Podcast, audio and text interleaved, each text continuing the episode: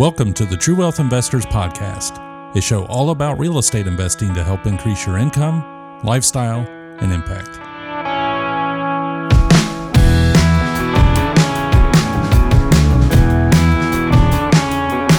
Today it is part of my Buying Without Banks subgroup meeting that I hold once a month here in Dayton.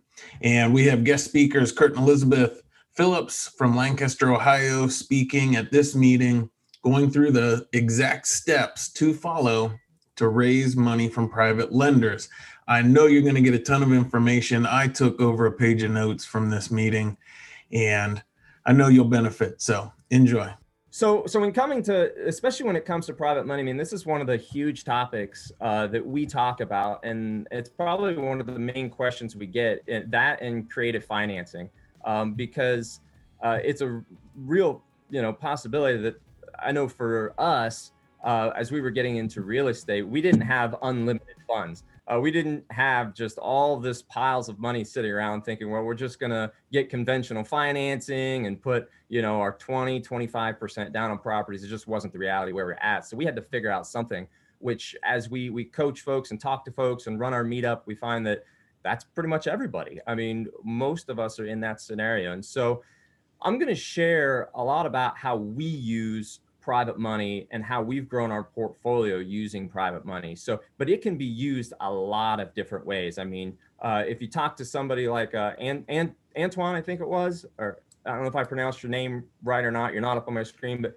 uh, he, yes. he has like 200 units. He does a lot of things creatively. He might utilize creative uh, or uh, private money a little bit differently than maybe we do, uh, or somebody who's flipping uh, predominantly, which we flip, might use it differently. So there's lots of. It's very versatile, is my point. So I'm going to share some of the strategies that we use, and uh, and then we'll just kind of go from there and take Q and A along the way. So.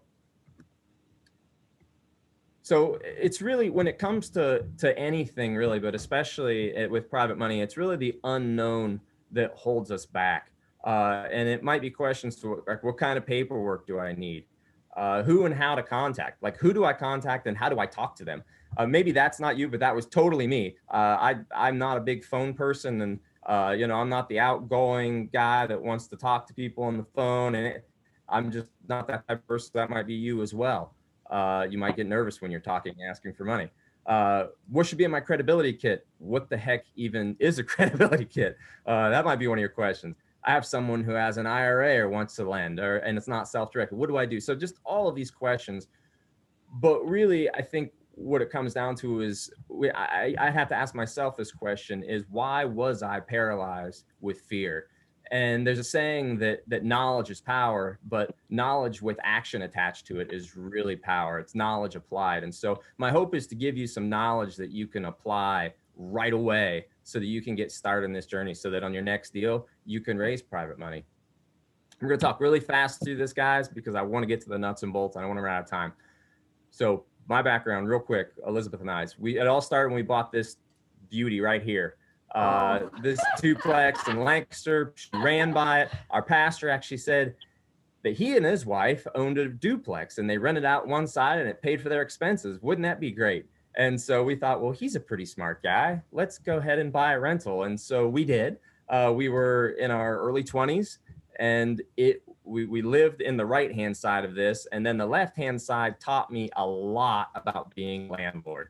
It's amazing when you live in the same building with your tenants. Uh, we did everything wrong. Uh, I, I, at one point, they were three months behind rent. And this quick story, this is how, just to give you oh, hope, no. quick oh, story no. that I was trying to collect rent from these folks. And uh, you know, you can't see me, but I'm like like Rudy Ruettiger. I'm five foot nothing, a hundred and nothing. This guy that lived there was like this big honk and massive dude. Like you could tell he worked out, right? Well, when I would go over, this happened more than once. I'd go over to knock on his door and ask for rent, which don't do that, by the way. Like, what? dumb idea, but we did it back then. We'd knock on his door because he was late on rent, and I don't know if he like stripped down to his tidy whities on purpose or if he just walked around like this, but he would literally answer the door, walk out the store door. He would just stand in his tidy whities on the front and ask me what I needed. And I'd say, uh, yeah, it's uh, you're a little late on rent. Uh, can you pay rent? And he's like, yeah, I'll get on that. I'm like, okay, thanks. And then I turn around and walk away, you know. But uh, that was my first experience of being a landlord. So if uh, you're not perfect at this, don't worry. We all have stories to tell. I had been at UPS for 12 years. After we bought that, we bought that duplex. We realized real estate might make sense because it's really nice getting a check when, like, when you actually figure it out and they start paying. Uh, it's nice to get a check in the mail and it pays for your mortgage and all this stuff. And we thought, man, maybe this could be the vehicle for us because I worked at UPS for 12 years. I was a driver for nine and a half of those years. And it wasn't that I hated being a UPS driver or I hated the job. I really didn't mind it. It was actually, I enjoyed a lot of parts of it. But it was kind of like for me wearing somebody else's shoes. Like it just didn't fit what we wanted to do with our family and with our time. And so maybe that's you. Maybe you're in a job that you don't really mind, but you want to be able to live life on your own terms. Uh, or maybe maybe you hate your job and you really just want out of it. Um, either way, uh, we were in a position. I was getting home at about 7:30 every night, and it just it wasn't okay. This uh, this picture here, you can see my my little guy here, my little four year old at the time or three year old he's really into the moment. He's yawning and like whatever. This is the, my last day at UPS. Uh, we were able to accomplish an extraordinary goal that was uh, amazing for our family. And uh, my kids actually turned in those uniforms. They turned around right after this picture and trumped in there and handed them to my supervisor. Uh, or actually, I set them at his feet. So that was pretty cool. Um, that was four and a half years ago. And uh, I haven't been back. They've asked me to come back, but I'm not doing it. So I'm going to stroll through these real quick because um, uh, there is kind of this feeling that uh, the goal of getting out of our jobs or becoming financially free or having some sense of autonomy can almost seem daunting, can almost seem like it's it's out of reach.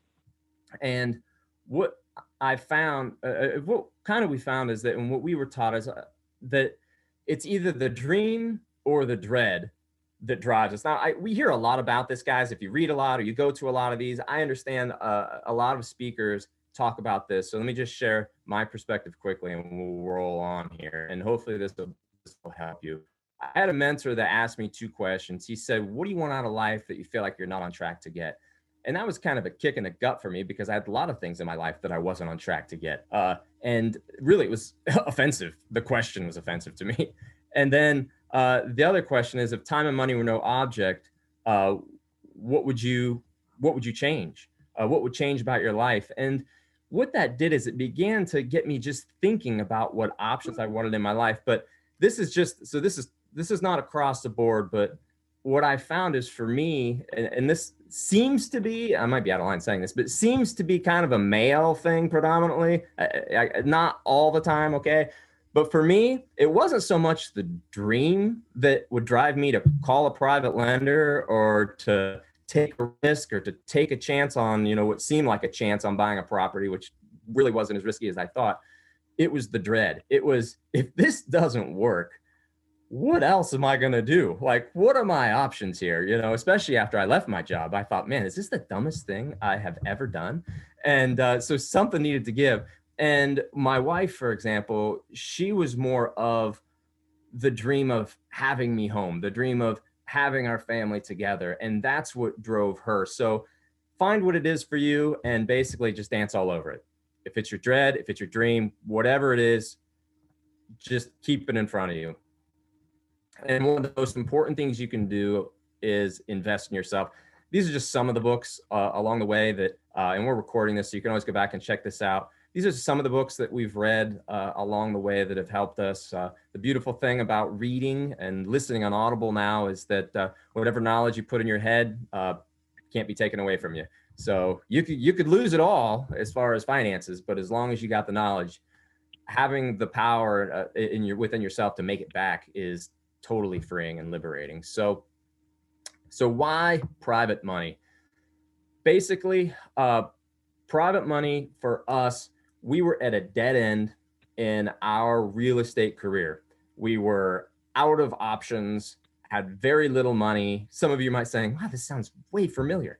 Um, we had very little money and I hadn't pocketed the proverbial eight. And what I mean by that is I knew that I wasn't free yet. When we left UPS, we had some serious setbacks financially that we didn't expect.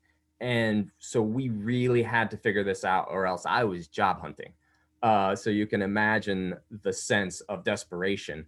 And so, whatever it is for you, that eight ball, what private money can do in creative financing as a whole, but tonight we'll talk about private money. What it does is whatever that eight ball is, that's leaving your job. If it's retiring and leaving a legacy or, uh, whatever it is, taking care of aging parent, whatever that is, that eight ball, that's what private money enables you to do because you can go way faster using private money than you can just by yourself. And honestly, it's more fun.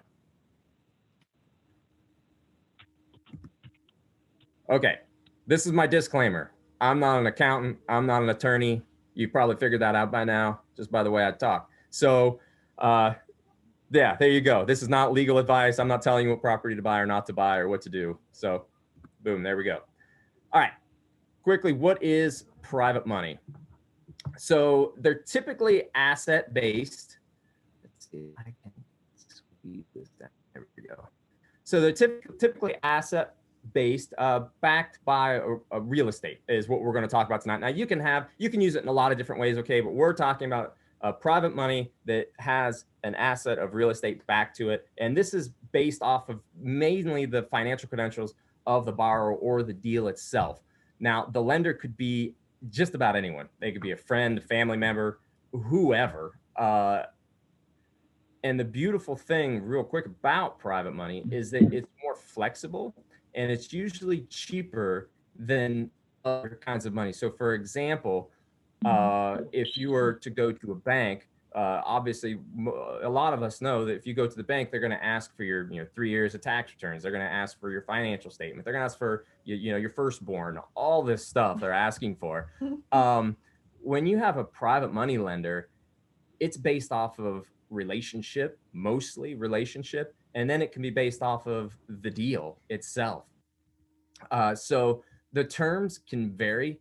Uh, the the interest rates, the the limits on the lending, the, the duration, everything is open for discussion when you're dealing with a private money lender, and that's one of the things that makes it so attractive, is that you can negotiate all of these things because it is based off of relationship. When you walk into a bank, the banker might act like they love you and it's based off a relationship. But I can tell you that when you leave your job and you walk into that banker, they will no longer know your name.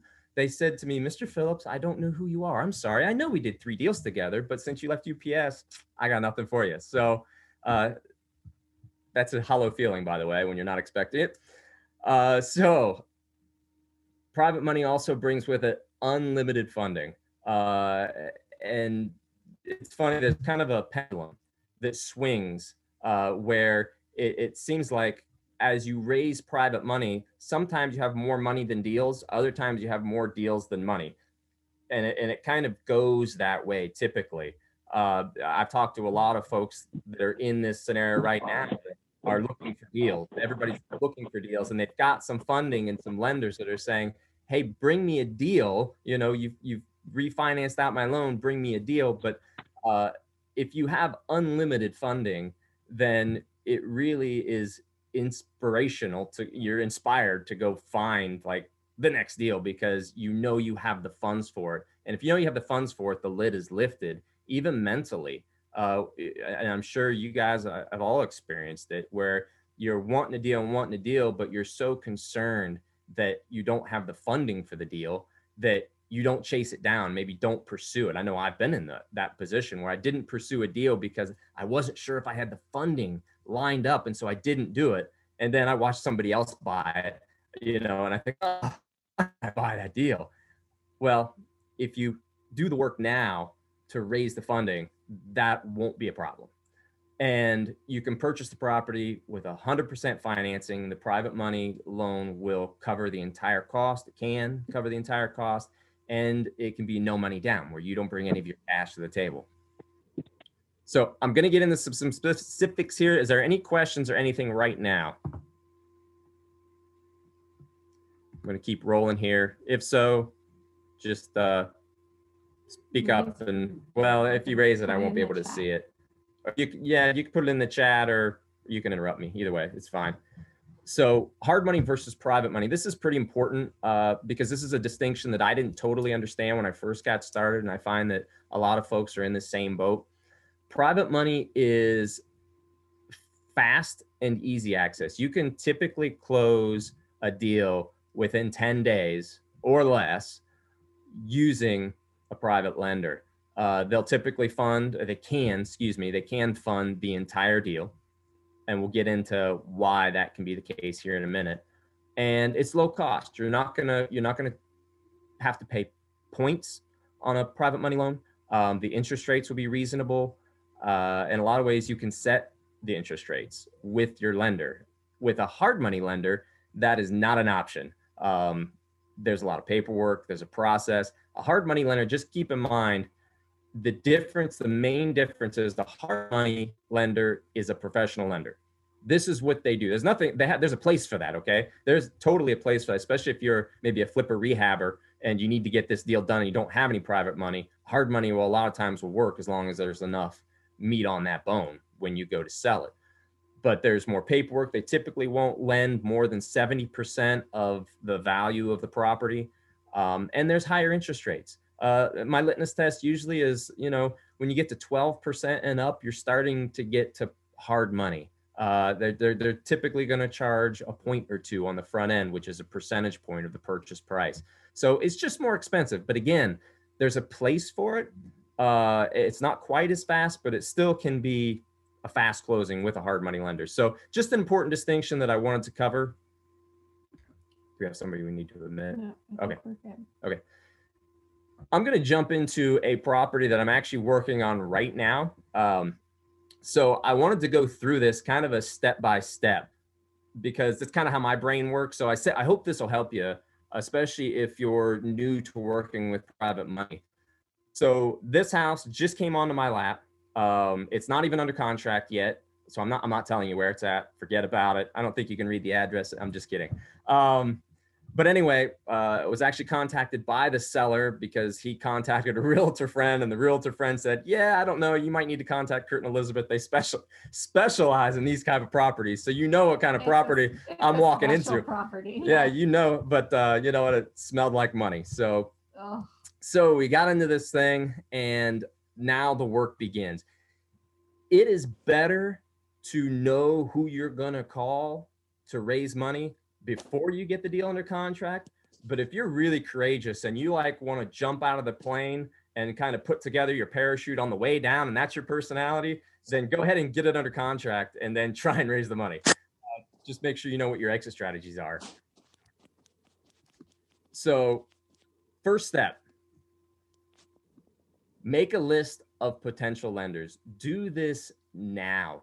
This is like action step number one. It's something you can do before you go to bed tonight. You can do it tomorrow. If you do nothing else tonight, any of the action steps I give you, do this one. Keep it simple. Get a Google sheet. Write out friends that you know of. It, and, and guys, sometimes uh, I hear folks say, write down any doctors, attorneys, high income earners. Yes, write those people down. I can tell you personally, I grew up pouring concrete and driving a UPS truck. I didn't have a lot of doctors and attorneys in my like close knit circle. Like I had a lot of blue collar guys that were workers that that's who was in my circle. And I can tell you, I've had no problem raising private money. So don't be discouraged if you don't know a lot of those quote unquote high income earners as friends. Just write folks down that you think would be open. Family, write them down. It's okay.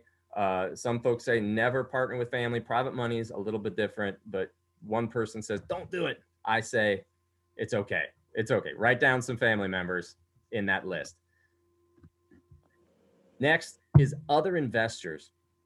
And the reason I put first in that other investors, because if you've never done a deal before and you're walking into your first deal or even maybe just a second deal, but you've never raised money for it before, other investors understand the game. That's going to be an easier phone call to make than trying to sell your friend who knows you as your as his fraternity brother that used to bong you know beer in the at parties at frat parties. Like you know he's gonna you're doing what? You know you want how much? Uh, so you might have to have some uh, somewhat of a track record with them but other investors if you're for example in this meetup right here i guarantee you i, I guess i won't guarantee but i bet you i bet you there's folks here that will probably be willing to lend money on a good deal to get a good return on. I bet you. So network like crazy. Keep coming to these things. Obviously, as other networking events begin to open up, making a priority in your calendar to attend those things because investors are way easier to approach for your early on deals. I know that my first two deals with were with other investors. Uh, and that helped me tremendously because they already understood the game. They get return on investment.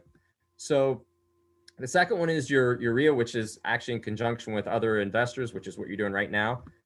So write down folks you know, write down the people on this call. there you go.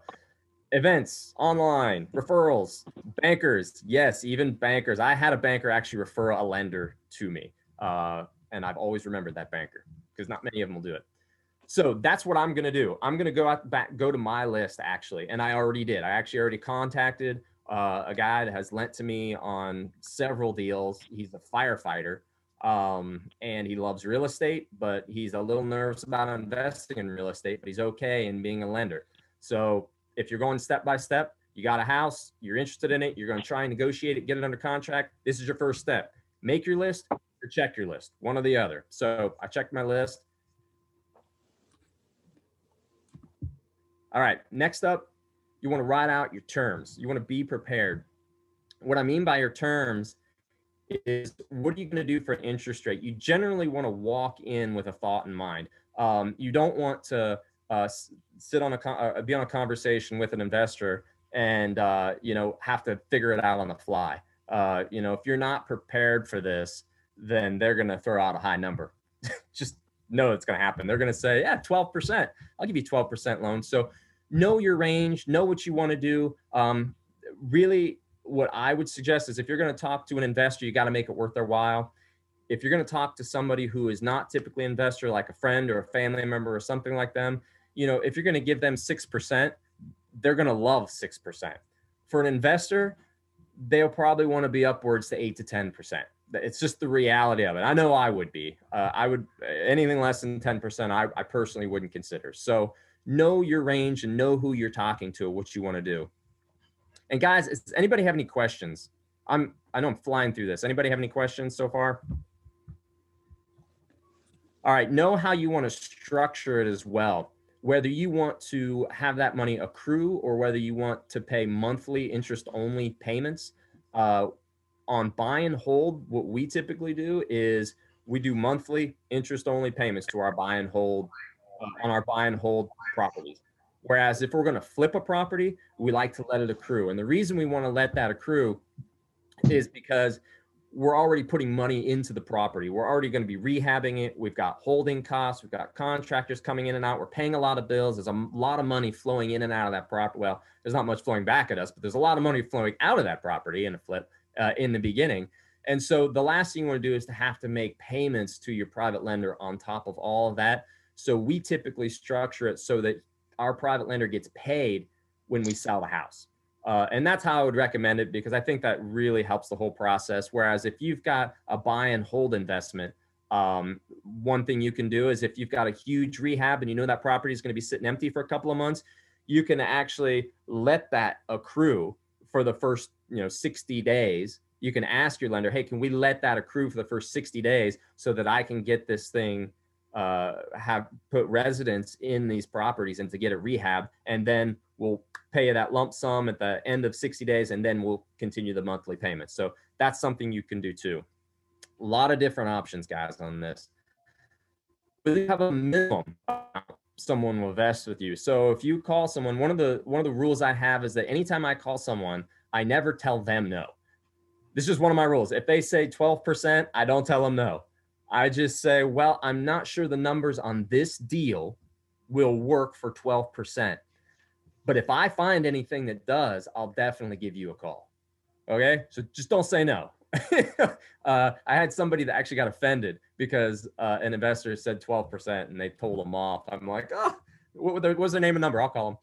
So, will you have a minimum? And what I mean by that is, uh, are you going to have, if somebody says, well, I don't have, if you're trying to raise money, so for this house right here, this is probably going to be about a $65,000 house. You, you, that green, beautiful house that you saw. I'm guessing it'll probably be around there. We're still in negotiations, but we're close enough that I, I think it'll get done. Um, and so I'm looking for the full 65.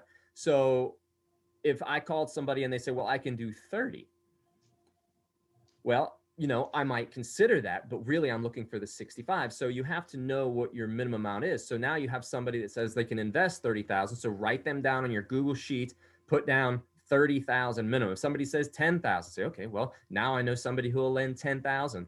Uh, basically for me, there's not really a minimum. I'm going to say, man, that's awesome. I really appreciate you being willing to entrust me with $5,000 to loan. Now, I don't know where you're going to use $5,000, but it doesn't matter because usually there's more than 5,000. Eh, eh, eh, kind of a rule of thumb is if they say 30, they probably have 60. If they have 100, they might have 200. Like it just seems to go that way. And when they get confidence in your abilities to get the deals done, then they'll open up that extra money. So write them down, thank them.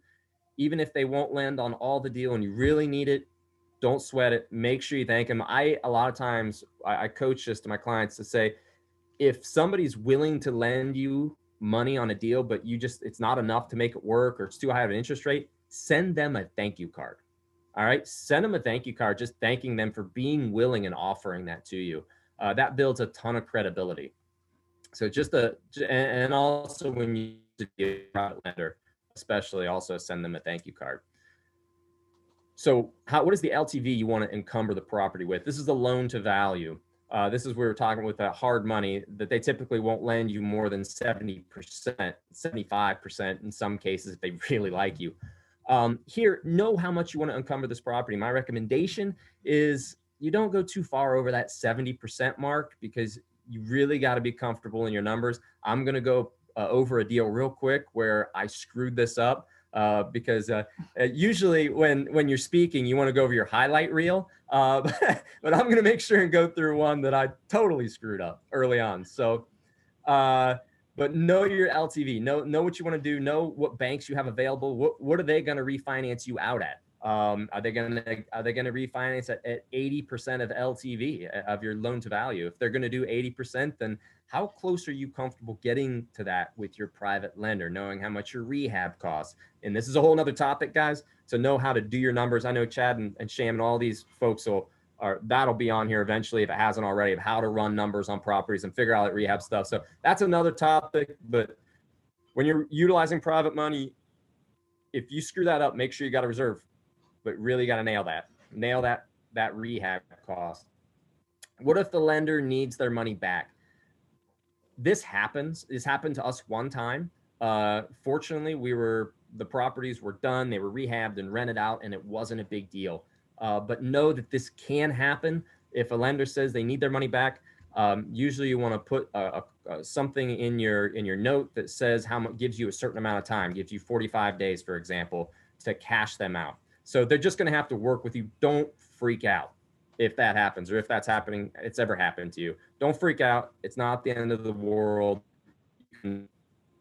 There's ways to, ways around that. So let's see. I got to admit somebody here. Okay. All right. Here we go. So backing up real quick here. So what have we done so far? Made our list. All right. So we've got this house. We're getting ready to get under contract. We've made our list. We've written out our terms. We got to have those terms because now we're going to get on the phone. This is the scary part. This is the part that takes courage. Get on the phone.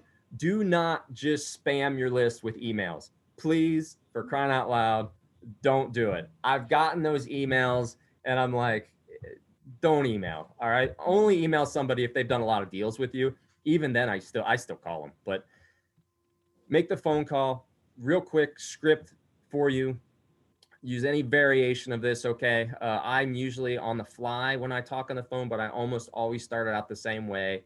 Hey, George, how's it going?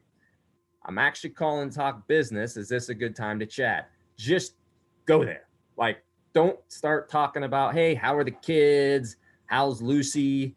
Hal, I assume that'd be his wife. You know, how's whatever, like how's work? Don't just tell him, hey, I'm actually calling to talk business. It's a good time to chat. As far as men are concerned, a guy's gonna say, yeah, what you got? Like, all right.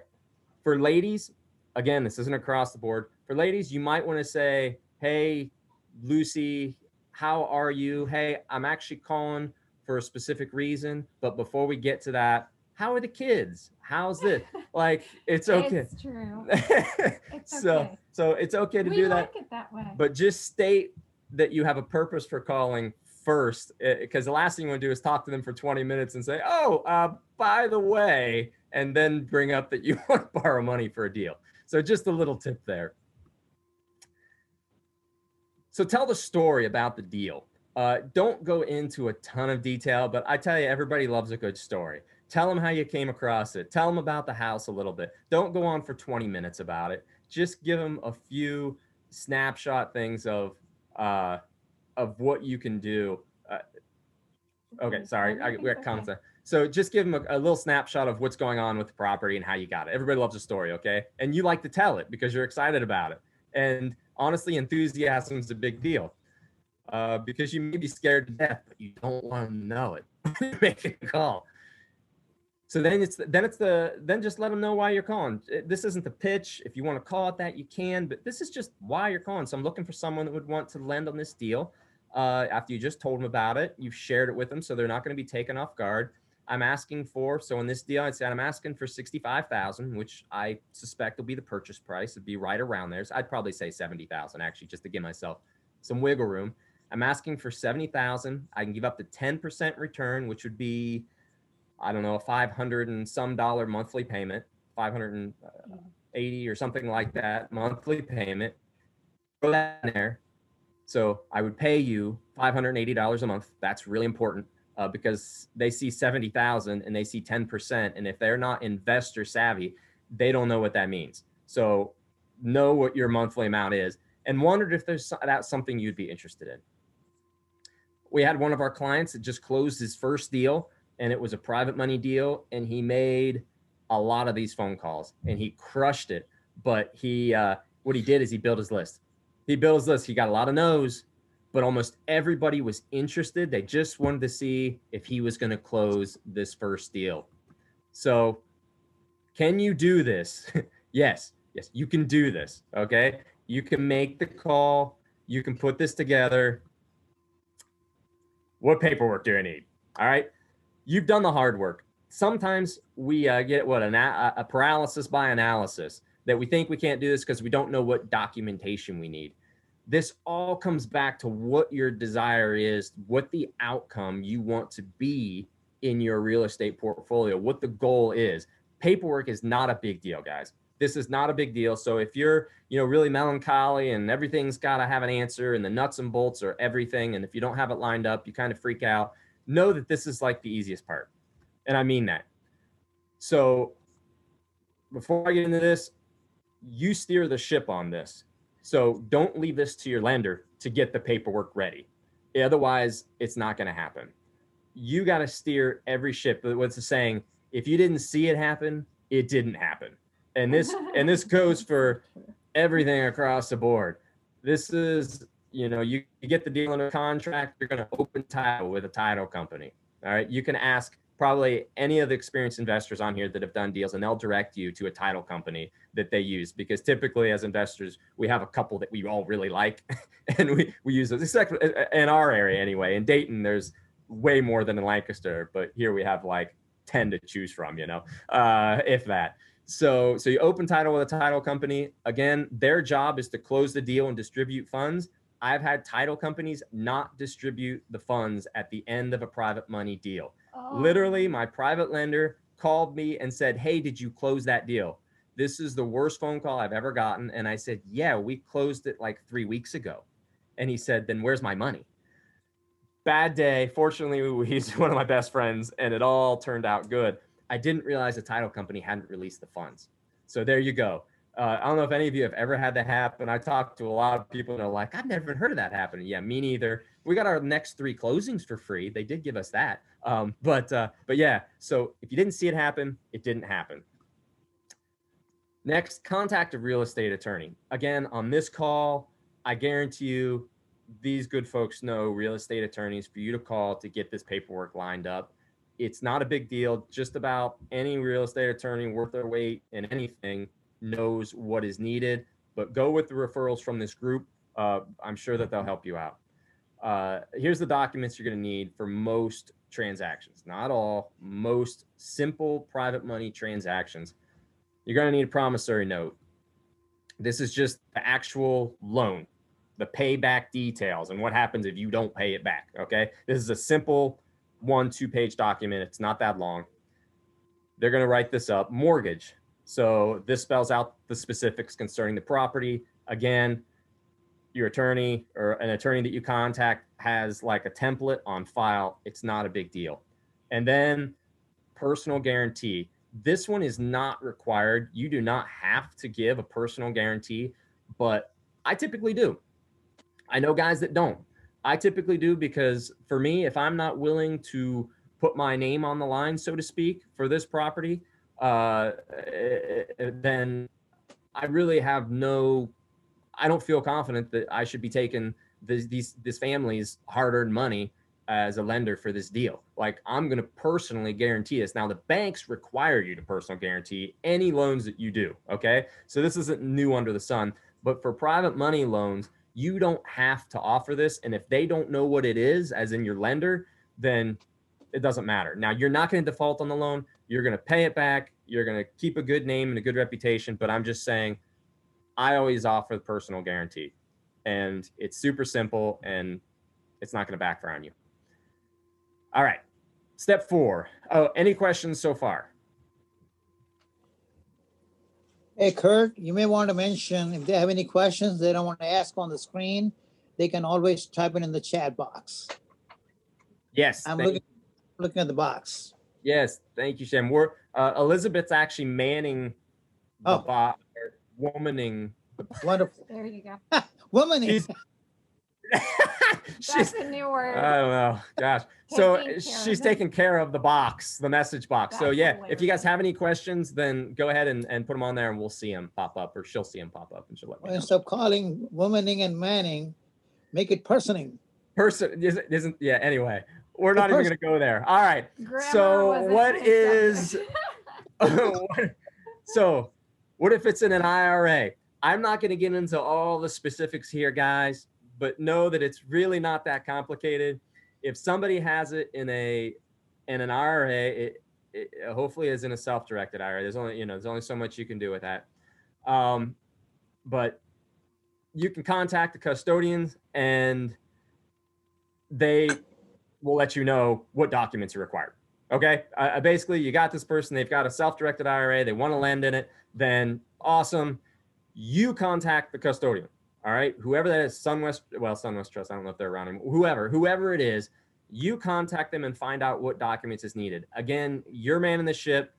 Don't leave it to your lender to contact them to figure it out. You want to make it as possible and you want to do as much of the work as you can. What typically happens with these deals is that you'll collect the paperwork, but they'll need to fit, uh, they'll need to fill in, you know, their requirement fields. So you got it, you send it to them, they got to send it in, and they got to send it to the custodian. So they do have to play a role in this. They can't just do nothing, but you go ahead and direct this. And Doc Hub is a great tech tool for that. I'm sure your realtors, you guys have Dot Loop and different things, but we find Doc Hub is a really good one. Yep, Doc Hub rocks. It's good. And there's Dot Loop, and there's there's a lot of different ones. So Just, just a- an idea. I have, cannot hear what she's saying. Yeah, Uh, so if she could get closer to the mic when she has comments, I think it would help me a lot. yep. Okay, Same thing here. okay. Okay. Thank you. Yes. So she was saying Doc Hub is a great uh, tool to for documents. That's dot like C U B, cub. D D O C. I'll put it in the chat. Okay. She's gonna put it in the chat if you didn't hear that. Thank you. There we go. It's on its way. Okay. All right.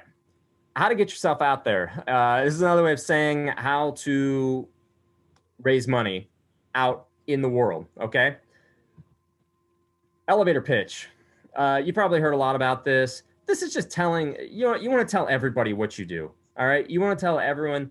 I, one of the things that I say a lot is I own and manage rental properties.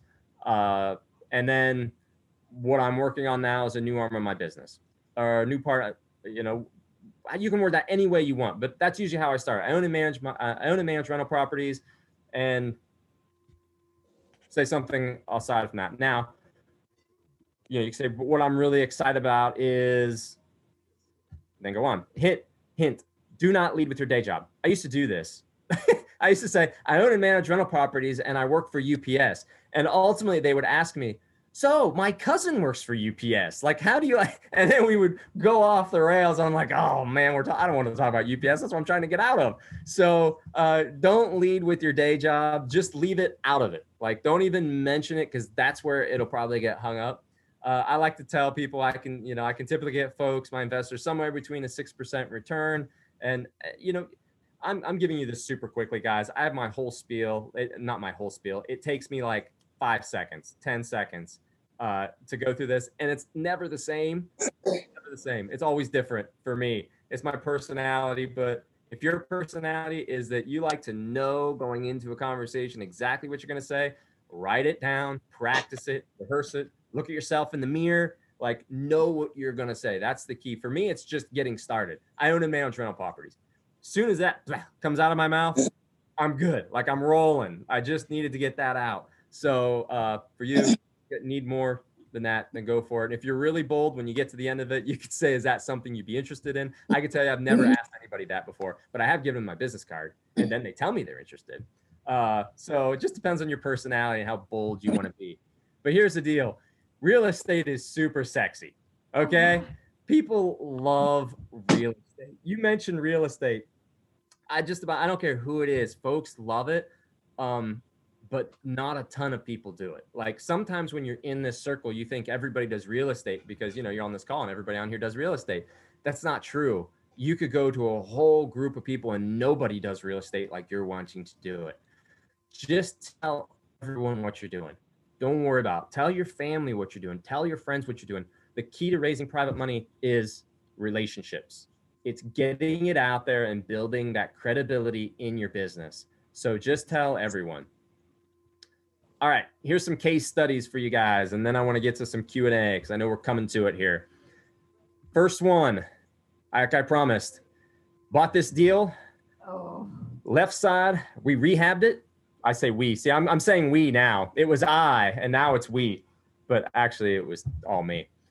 I rehabbed the left side of this. Beautiful, rented it out. Gosh, the people in the right side just seemed fantastic. So we kept them. The rent was way below market value. The place was a total dump, but we knew that they rented it and it was a dump when they started living there. So we kept them there. Used a private lender to fund this deal at sixty-eight thousand, mhm. and then went to get an appraisal. And those of you that are hearing this already are gasping. I'm sure the appraisal came in at just enough for me to pay off the lender. I can't remember whatever. Eighty-five percent was it eighty thousand? It's came in at 80,000, which was six, gave me 68,000 to pay off my lender. I lost over $20,000 because all my rehab costs stayed in this nice left-handed unit over here, which is beautiful. Uh, not all 20, by the way. We had to do a lot of roof and gutters and foundation work and stuff like that. But either way, I did not get that money back. So if anybody ever says they never lost money in real estate, don't believe them it's not true. uh, may, maybe it is for some of you, but uh, certainly is not for me.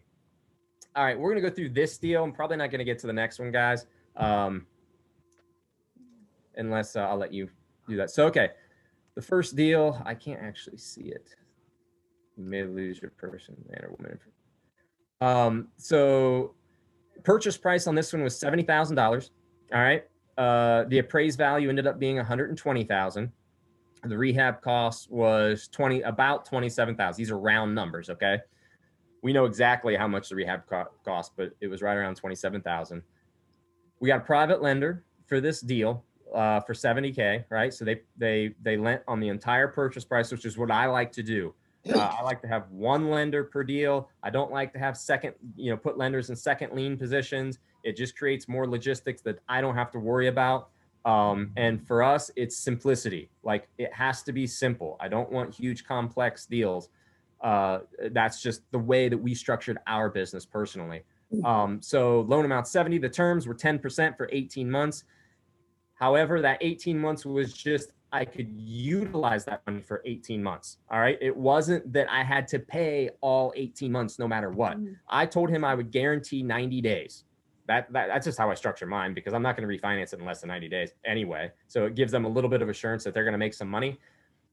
I guarantee him 90 days. After that, I can refinance at any point, and there's no prepayment penalty. Okay. But this this particular deal, I asked for 18 months, and he was fine with that. So we refinanced that and we pulled out $93,000.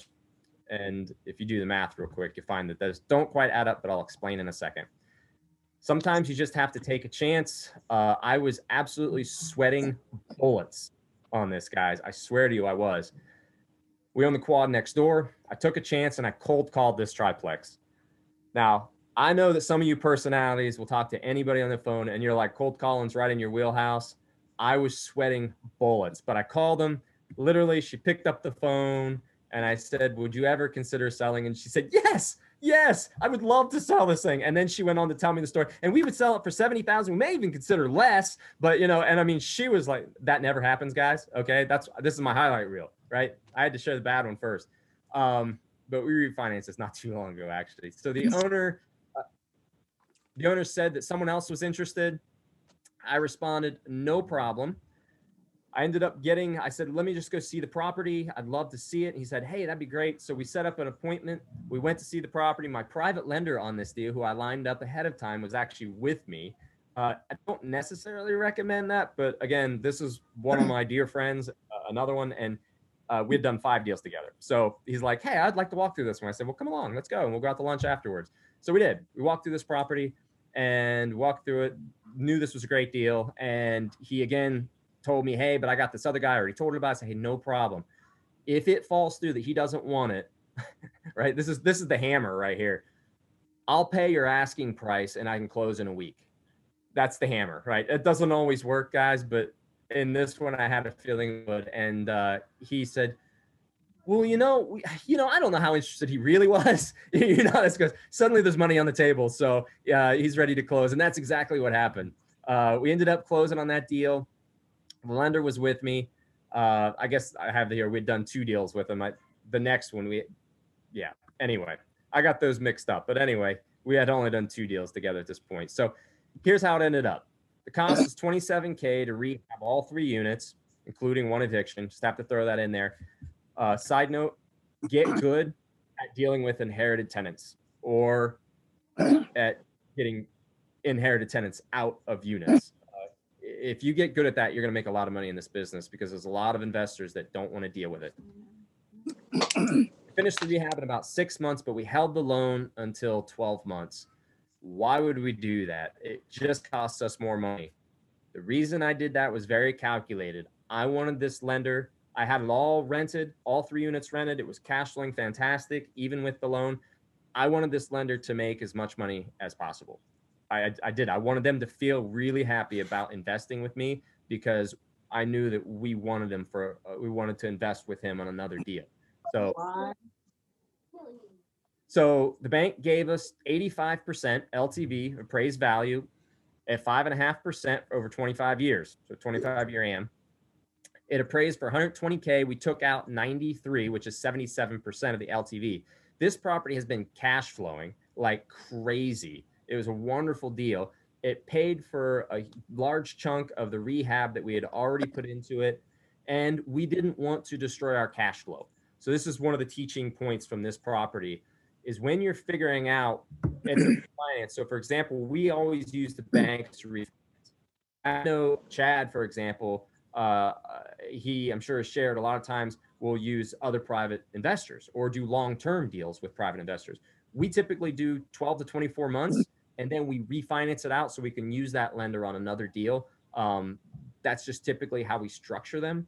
And so on this one, we didn't want to take out any more money than that because we really had a cash flow goal on this property. So when you're working out a deal and you're running your numbers, know what your cash flow is going to be when you have a private lender at whatever percentage you decide on, but also know so that there's no surprises what your cash flow is going to be at refinance. You know, call around, talk to some banks, find out what they're willing to do for investors and know that number because that number is really critical to even knowing what you can offer. Because ultimately, as you guys know, it doesn't matter what the seller says, it's what you can do, what your numbers work for. Uh, so it just gives you a starting point. So we ended up with no money left in this deal after the refinance. And that's always the goal, guys. It doesn't always turn out that way, but if you run your numbers right, most of the time it does. And so that's how we structure our deals. Uh, so we've got 13 minutes here. It's 8:17. Uh, Sham, uh, should we open it up for questions, or should I keep going to 8:30? What, what should I do? Well, why don't you go for a few more minutes, then we'll open up. Any questions on the chat? I don't think so. No, we've not so far. Yeah, give them about five ten minutes questions. And then we can wrap it up. Okay, cool.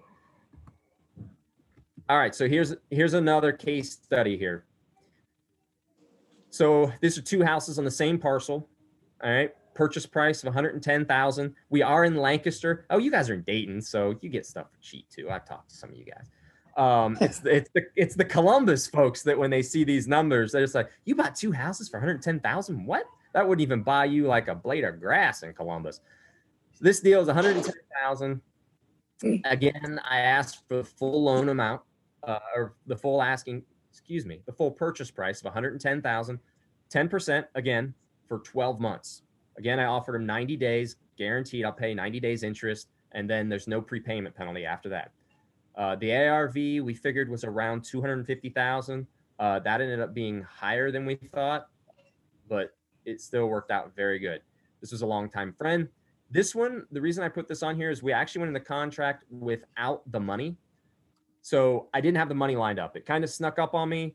Uh, I was new to private lending, and I I just didn't have a lot of lenders on on tap. I, I didn't have any actually, and so I thought, well, let's just get this thing under contract. And what can I do with this?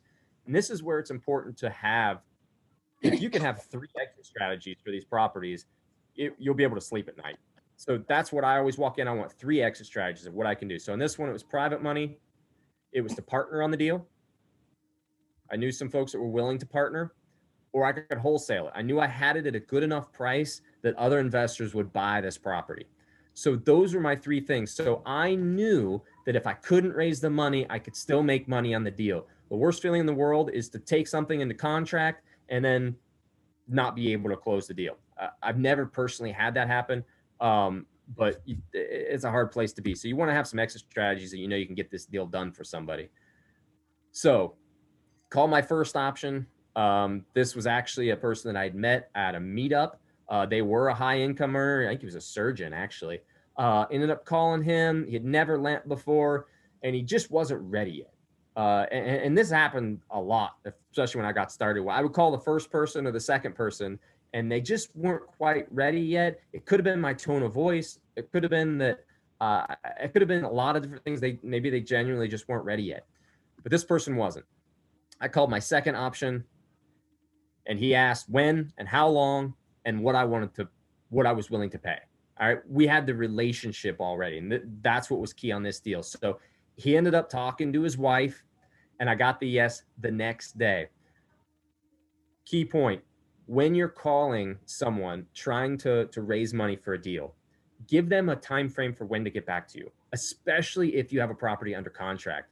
Uh, this happens. Uh, uh we've seen this happen a lot, especially with our with our clients. Is they'll they'll make a phone call and they'll come back and say, "Hey, I made the phone call," and they're going to think about it. And I'm like, "Awesome! When are they gonna? When are you gonna get back with them?" And like, "Well, we didn't set that up."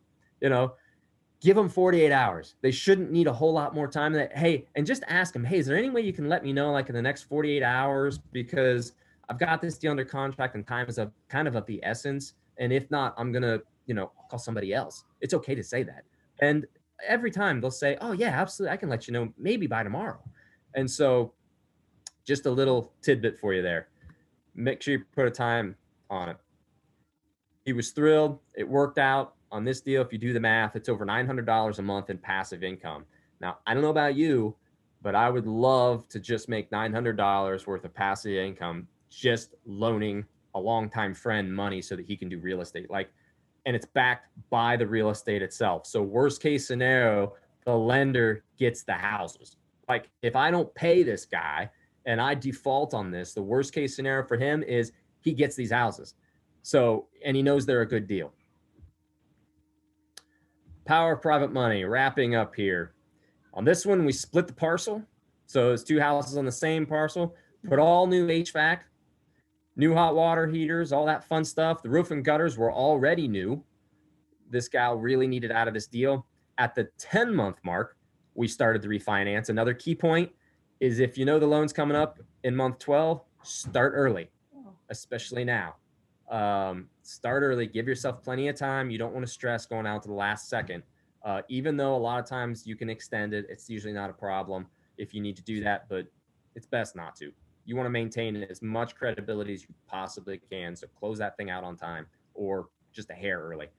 The results the lender was paid back in full, the rehabs were paid for completely, and cash flow also received for those entire 12 months. The property still cash flowed. So we received the, the cash flow on the properties. And on this deal, we could have taken out more but because of the strategy at the time, we took out five thousand dollars just extra that we wanted for closings and stuff for some other deals we had coming up. So this again is the goal. Everything was paid for. Imagine how many deals you can do if you have no money wrapped up in them. In the end, you close the deal, you've got a cash flowing property. What are the returns? So sometimes people say, What are the returns that you expect on these deals? And I don't really have a great answer other than infinite. I mean, I, I don't I don't even know if if you have no money left in it, then uh yeah, the returns on that are pretty good. So again, this is our strategy. This is the way that we use private money, and we rin- we just rinse and repeat. Uh, and the beautiful thing is, you don't need hundred private lenders to do this. Uh, if you have three to five private lenders, you can do a lot of deals. All right, you can build your business pretty much as big as you can dream it it just takes some time. It just takes some time and consistency. So, anyway, guys, I hope that was an encouragement to you. I hope you learned something, most importantly, uh, and I hope you work on your list soon of potential private lenders. That's your first step, your homework assignment. Thanks for listening to the True Wealth Investors Podcast. Visit us at truewealthinvestors.com to find archived episodes with show notes and links mentioned in each episode. Be sure to click the subscribe button today and leave us a quick review on Apple Podcast or Spotify to share how the show is helping you along your real estate investing journey.